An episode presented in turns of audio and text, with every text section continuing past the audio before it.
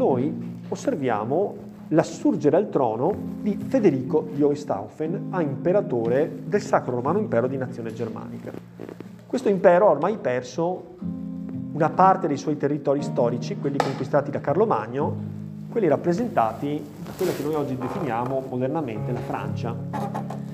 E come si è arrivati all'elezione, all'individuazione di Federico di Hohenstaufen, poi più noto con il nome di Federico I Barbarossa, si è arrivati attraverso una lunga lotta di successione dinastica, una guerra civile per l'identificazione di un nuovo imperatore a seguito appunto di una vera e propria crisi, insomma, derivante dall'estinzione della precedente dinastia.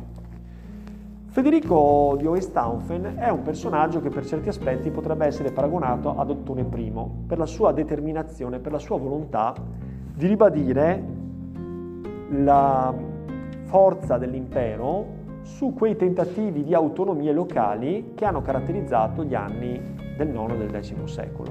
Vi ricordate, Ottone era stato il primo a inventarsi la storia dei vescovi conti con lo scopo appunto di ripristinare il suo controllo diretto su tutto il territorio dell'impero.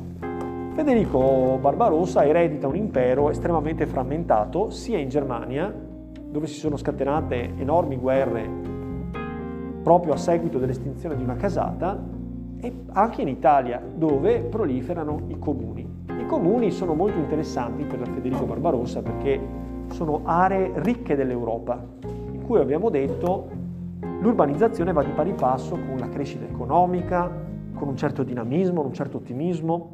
Diventa interessante per Federico ripristinare l'autorità della Germania sull'Italia. Ciò nonostante i comuni fino a questo momento hanno continuato a governarsi in maniera autonoma come se non esistesse alcun potere imperiale. Quindi il progetto politico di Federico Barbarossa è il seguente. È scendere in Italia, ottenere la corona di ferro, che è il simbolo del dominio sull'Italia, reprimere l'autonomia dei comuni, imponendo, ripristinando la legalità e imponendo a queste città, Stato, di pagare le tasse e di accogliere dei delegati imperiali, i quali sovraintendano, rappresentino il potere imperiale in questi territori, il che comporterebbe per i comuni italiani la perdita della propria indipendenza e autonomia, che hanno ottenuto violando la legge. Noi vediamo che molto spesso enormi fenomeni storici sono stati messi in movimento proprio dalla violazione delle regole della legalità. Cioè a dire, se noi stiamo al rispetto della norma giuridica, non sarebbe esistita la civiltà comunale in Italia. Civiltà comunale in Italia è violazione sistematica della legalità, perché vengono usurpate le regalie. Le regalie sono precisamente i poteri che si addicono a un re e che vengono sottratti al re, o meglio esercitati contro il re da parte dei magistrati che governano i singoli comuni. I comuni quindi violano le regole, le leggi dello Stato, dell'impero. E ci mancherebbe altro, perché senza questa violazione non avremmo avuto la fioritura dell'Italia comunale, che è stato uno dei motori fondamentali della sperimentazione sociale ed economica. Quindi la violazione della legge è un elemento che in storia è sistematico e produce spesso nuovi fenomeni storici. Attenzione, quando parliamo di violazione della legalità, non dobbiamo semplicemente pensare alla delinquenza comune, alla criminalità di strada. Dobbiamo anche pensare al fatto che è lo strumento per mezzo del quale la storia produce nuovi risultati, nuove forme di sperimentazione. Allora, progetto di Federico Barbarossa prendere la corona di ferro. Per avere la corona di ferro bisogna ottenere la formale e sostanziale sottomissione dei comuni italiani alla corona imperiale. Una volta ottenuta l'obbedienza dei comuni, l'imperatore Federico Barbarossa, che ha trionfato sulla turbolenta e irrequieta nobiltà tedesca, è deciso ad andare dal Papa e farsi incoronare imperatore siamo in una fase in cui è ancora importante che il Papa imponga la corona. Una volta ottenuta la corona e pacificata la regione centro-settentrionale, c'è un obiettivo più a lungo termine di Federico Barbarossa. Il suo obiettivo è ampliare i domini dell'impero e la sua intenzione è di ampliarli in direzione dell'Italia meridionale, superare i limiti tradizionali dei confini del Sacro Romano Impero che erano rappresentati, come sappiamo, appunto dall'Italia centro-settentrionale, arrivare a unificare Germania e Italia. Questa unificazione di Germania e Italia dovrebbe preludere nella mente di Federico Barbarossa alla rinascita, alla rinascita dell'impero romano perché sono passati più di 500 anni dalla caduta dell'impero romano, ma nella mente di chi governa l'impero romano è caduto temporaneamente. Il destino dell'Europa è quello di essere unificata sotto un superstato che comprenda tutta l'Europa occidentale, quindi non solo la Germania l'Italia, ma chissà, tutto quello che potrà venire poi, la Francia, la riconquista della Spagna, che ricordiamolo è in mano musulmana. Questo è l'obiettivo più ambizioso di Federico Barbarossa. L'obiettivo più a portata di mano è quello di ridurre l'obbedienza all'Italia così come prima la candidatura di Federico Barbarossa ha ridotto l'obbedienza, eh, la turbolenta nobiltà tedesca, provocandone la pacificazione. Quando avviene questo tentativo di realizzazione di questo progetto politico avviene poco dopo la sua elezione a imperatore, nel 1154. Barbarossa si affaccia in Italia perché la situazione tedesca pare essere sotto controllo. Siamo ancora all'interno di un'ottica di cooperazione tra Chiesa e Impero. Lo scontro vero e proprio si avrà più avanti. Che cosa accade dunque? Federico Barbarossa scende in Italia, si fa incoronare re d'Italia, convoca una dieta a Roncaglia. Cosa sarebbe questa dieta di Roncaglia? La dieta di Roncaglia è un'assemblea cui partecipano, oltre a Federico Barbarossa, i rappresentanti delegati dei comuni italiani. La convocazione ha l'obiettivo di porre sul piatto della bilancia l'offerta di Federico Barbarossa, e cioè quella di una resa dei comuni i quali accettino di sottomettersi all'autorità imperiale, così come impone la legge, così come è legalmente corretto. E qui possiamo domandarci che reazione potranno avere i comuni italiani. Sarebbe logico pensare che i comuni italiani si rifiutino in blocco di accettare l'ombrello, perché nella migliore delle ipotesi dovranno versare una quantità di tasse dal proprio erario, dei forzieri cittadini, verso il Sacro Romano Impero.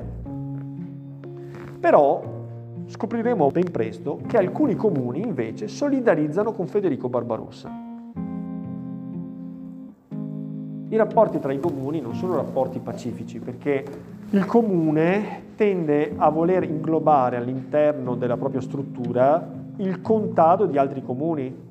Più ampia è la zona agricola circostante che viene conquistata, tanto più ci si garantisce continuità delle riserve alimentari. Cioè non dimentichiamoci che quando parliamo di comuni non parliamo solo di città, parliamo della città e della campagna che viene asservita alla città per garantire i rifornimenti alimentari. I rapporti tra comuni sono rapporti astiosi, di continue scaramucce, di continue guerre, di continue ridefinizioni dei confini, a vantaggio dell'uno, ora a vantaggio dell'altro in un'altra circostanza. I comuni minacciati nella propria stessa sopravvivenza perché confinanti con comuni molto più potenti di loro, molto più ricchi di loro. Questo rapporto, prendiamo per esempio una città come Milano e un piccolo comune come Lodi, si trova a poca distanza è evidente che un piccolo comune poteva avere la motivazione di accettare la discesa dell'imperatore perché lo vedeva come una temporanea soluzione alla propria condizione di comune minacciato di sopravvivere. Meglio essere dalla parte dell'imperatore, cedere una parte delle proprie tasse, ma in maniera tale che l'imperatore garantisca la nostra sopravvivenza altrimenti rischiamo di essere fagocitati dentro il sistema, dico di Milano, ma potrebbe essere anche di qualunque altro comune d'Italia. Questa dieta è una dieta che in realtà termina molto velocemente. Viene posto il problema della richiesta da parte di Federico di ottenere la cieca obbedienza dei comuni e si assiste a un certo sfrangiamento nel fronte dei comuni, alcuni dei quali respingono in blocco l'intervento e sono pronti e decisi a combattere, perché qui rimane il tema di quanto sei disposto a rischiare, perché accettando il diktat dell'imperatore sai quello che perdi, però non devi combattere. Mentre se ti ribelli c'è sempre il rischio che tu possa essere punito in maniera molto più crudele, perché la tua ribellione non è detto che abbia successo, anche perché abbiamo un esercito imperiale che potrebbe avere come antagonista un singolo comune. Il singolo comune avrà le forze per poter tenere testa all'esercito dell'impero? Sulla carta no, apparentemente no, un comune non dovrebbe farcela. Allora la seconda domanda è, esisterà un fronte di comuni che possano unirsi contro l'imperatore? Anche qui dipende, no? Quindi rimane l'incognita per i comuni o reagiscono compattamente contro l'imperatore, altrimenti questi avrà facilmente ragione combattendo singole battaglie con singoli comuni e quei comuni la pagheranno cara sicuramente. Quindi vedete che la situazione è più complessa di come può apparire. Comunque sia, interviene un fatto nuovo. Il fatto nuovo è questo. Il Papa ha bisogno dell'imperatore. Abbiamo visto che i rapporti tra Papa e Imperatore erano rapporti di reciproca diffidenza, perlomeno dalla lotta per le investiture. Come mai allora il Papa invoca a braccia aperte l'intervento dell'imperatore?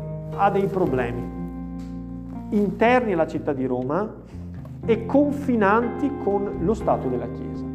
Quelle interne alla città di Roma si chiamano Arnaldo da Brescia. Arnaldo da Brescia è un personaggio che sostanzialmente dà luogo a una sorta di rivolta contro l'autorità dei papi nella città di Roma. Il suo obiettivo è quello di realizzare per Roma quello che si è realizzato nel resto d'Italia, cioè fare di Roma un libero comune, dove si tengano delle elezioni, dove ci siano delle magistrature, dove l'autorità dei papi sia un'autorità di tipo religioso e non di tipo temporale. L'obbedienza al Papa, la sudditanza nei confronti del Papa è messa a rischio da questa ribellione popolare nella città di Roma. Il secondo problema è rappresentato invece da una minaccia sempre più forte che è rappresentata dalla presenza dei normanni in Italia meridionale. I normanni, quella popolazione variegata che ha variamente occupato diverse aree dell'Europa, dalla Russia alla Danimarca, all'Inghilterra, alla Normandia in Francia, giunti in Italia meridionale come mercenari al servizio dei bizantini o al servizio di altri poteri locali come per esempio i Longobardi, ducato di Spoleto e di Benevento, i normanni ad un certo punto si rendono conto che la situazione è fluida e potrebbero combattere per loro stessi. E nel giro di pochi decenni cominciano a fondare un regno normanno in Italia meridionale. E questo perché dovrebbe impensierire il Papa? Il Papa ha proprio paura di una loro espansione.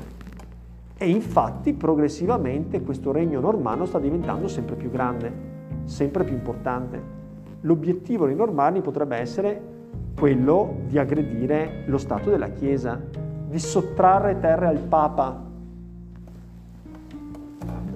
Per queste ragioni combinate, Federico Barbarossa viene convocato a Roma affinché con l'esercito imperiale risolva la situazione. Che cosa potrà offrire in cambio il Papa a un imperatore che lo aiuti a risolvere la disubbidienza interna e eventualmente a tenere sotto controllo le operazioni militari a sud di Roma, in quello che sta diventando un regno normanno.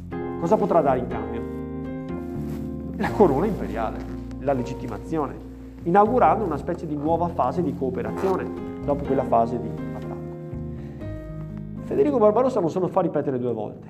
Interrompe la dieta di Roncaglia del 54, scende a Roma, risolve il problema restituisce Roma pacificata nelle mani del Papa, si fa incoronare imperatore, dopodiché rientra in Germania, dove nel frattempo ci sono state alcune turbulenze, ma subito dopo si ripresenta, siamo nel 1158, si ripresenta in Italia e convoca la seconda dieta di Roncaglia. Qual è l'oggetto di questa seconda dieta? Portare a termine quanto già annunciato nella prima, e cioè l'accettazione da parte dei comuni di un delegato imperiale che possa sovraintendere, controllare l'operato politico e riscuotere i tributi dovuti secondo la legge all'imperatore. Qual è il risultato di questa dieta? Il risultato di questa dieta è molto semplice, e cioè alcuni comuni non accettano. E l'imperatore non se lo fa ripetere due volte. Marcia con l'esercito imperiale contro questi due comuni, particolarmente quelli di cui si parlava prima, Milano per esempio, viene rasa al suolo dall'imperatore, rasa al suolo. Quindi la Milano che vedete oggi è tutta posteriore al 1158, perché in quella data la città di Milano non esisteva più, è stata spianata dall'imperatore.